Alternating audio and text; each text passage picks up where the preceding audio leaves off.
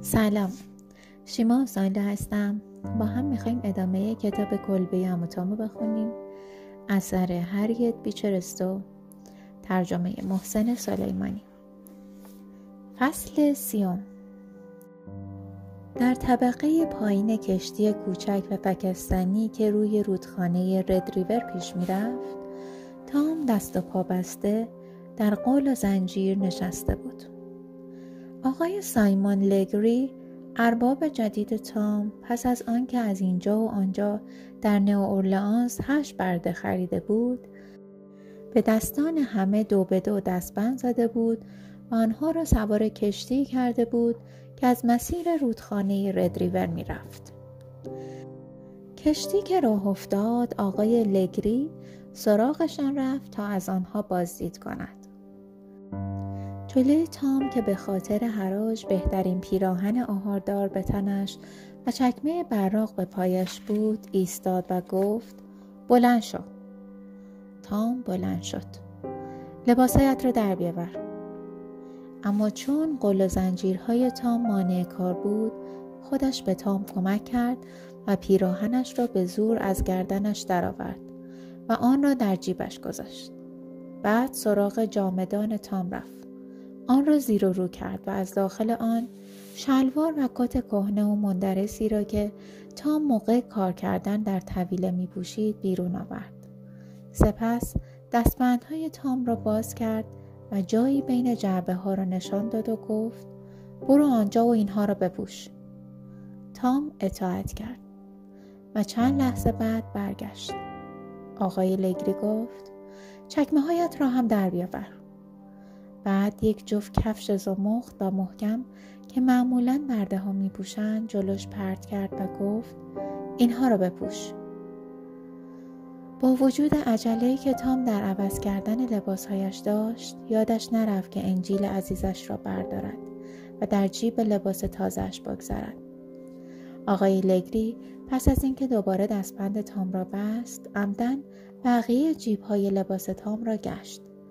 از یک جیبش دستمال ابریشمی درآورد و در جیب خودش گذاشت و بعد پس از اینکه خورده ریزهایی را از جیبش درآورد و در رودخانه انداخت کتاب سرود متودیس ها را که تام در اثر عجله یادش رفته بود از جیبش درآورد از دستش گرفت و ورق زد. بعد گفت هم. پس مؤمن مقدس هم هستی. اسمت چیه؟ اهل کلیسا هستی؟ آره؟ بله ارباب. باشد. اما من به زودی این چیزها را از سرت میاندازم. در مزرعه من خبری از اربده ها دعاها و سرودهای سیاهان نیست. یادت باشد.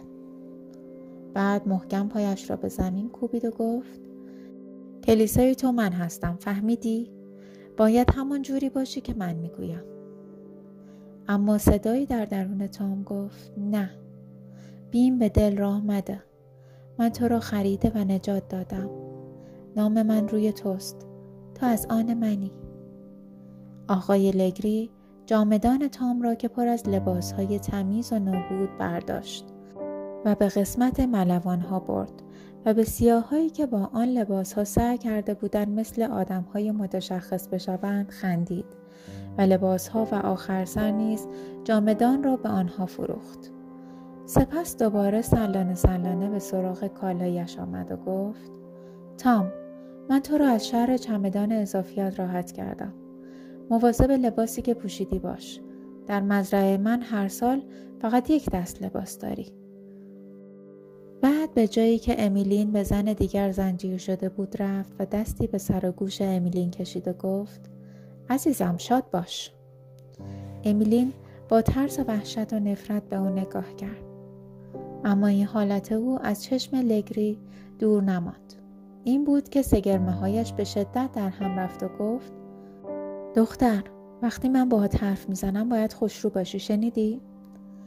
بعد زن دورگه ای را که به امیلین زنجیر شده بود هل داد و گفت و تو پیر زردن بود آن قیافه را به خود نگیر. بهت می‌گویم باید خوشحال باشی. سپس یکی دو قدم عقب رفت و گفت با همه تان هستم. به من نگاه کنید. به من نگاه کنید. راست تو چشمان من نگاه کنید. و پایش را به زمین کوبید. آنگاه دست گنده و سنگینش را مشت کرد مشتش شبیه پتک آهنگری شده بود گفت این مشت را می‌بینید وزنش کنید و آن را روی دست تام گذاشت بهتون می‌گویم که این مشت مثل آهن برای کوبیدن سیاه است. تا حالا سیاهی ندیدم که با یک مشت من نقش زمین نشده باشد. من نگهبانی ندارم. خودم شما را میپایم همه چیز را می‌بینم. پس به رفتارتان باشید. من رحم سرم نمی شود. زنها بی اختیار نفسشان را حبس کردند و مردان غمزده و دلتنگ شدند. لگری چرخید و به قسمت بار کشتی رفت. سپس به مردی که در مدت صحبتهایش کنارش بود گفت من از آن کشاورزان محترمی نیستم که انگشتانی مثل یاس دارن و مباشرهای لعنتی دور برشان ول میگردند و سرشان کلاه می‌گذارند. به این مشت من نگاه کنید. این مشها را آنقدر به سر سیاه ها کوبیدم که مثل سنگ شده. مرد کنار دستش گفت لابد قلبتان هم مثل مشتتان شده. لگری قاه قاه خندید و گفت بله هیچ کس به سنگدلی من نیست. سیاه ها نمی توانند نه با جیغ و ویغ نه با چرب زبانی مرا نرم کنند. جنس جوری دارید؟ لگری گفت بله. آن تام جنس کمیابی است. یکم گران خریدمش برای اینکه گاریچی بشود یا مزرعه را اداره کند. آن زن زردنبو هم فکر می‌کنم مریض است اما به اندازه ای که خریدم ازش کار می‌کشم. انگاری یکی دو سال بیشتر دمام نمیآورد. البته من سیاه ها را ذخیره نمی کنم. روسشان را می‌کشم و یکی دیگر می‌خرم این راه روش من است. زحمتش کمتر است. ارزانتر هم تمام می شود. و لیوان مشروبش را مزه مزه کرد. معمولا چقدر دوام می آورند؟ نمی‌دانم بسته به جسه و بانیشون است. هیکلدارهاشون شش هفت سال آشغالهاشون دو سه سال. اولش من خودم رو به زحمت مینداختم و وقتی مریض می شدن دعوا درمانشون می‌کردم. بهشان لباس و رخت خواب می‌دادم و همه جور وسایل راحتی براشان درست می‌کردم. اما فایده ای نداشت. خیلی ضرر می‌کردم. حالا چه مریض باشن چه سالم ازشون کار می‌کشم. وقتی هم که مردن یکی دیگه می‌خرم.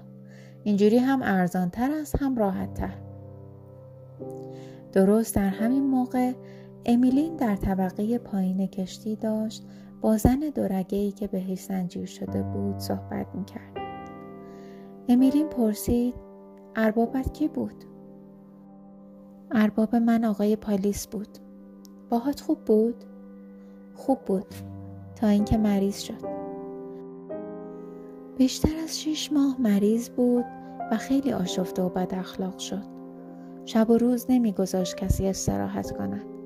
هیچ کس از دستش راحتی نداشت.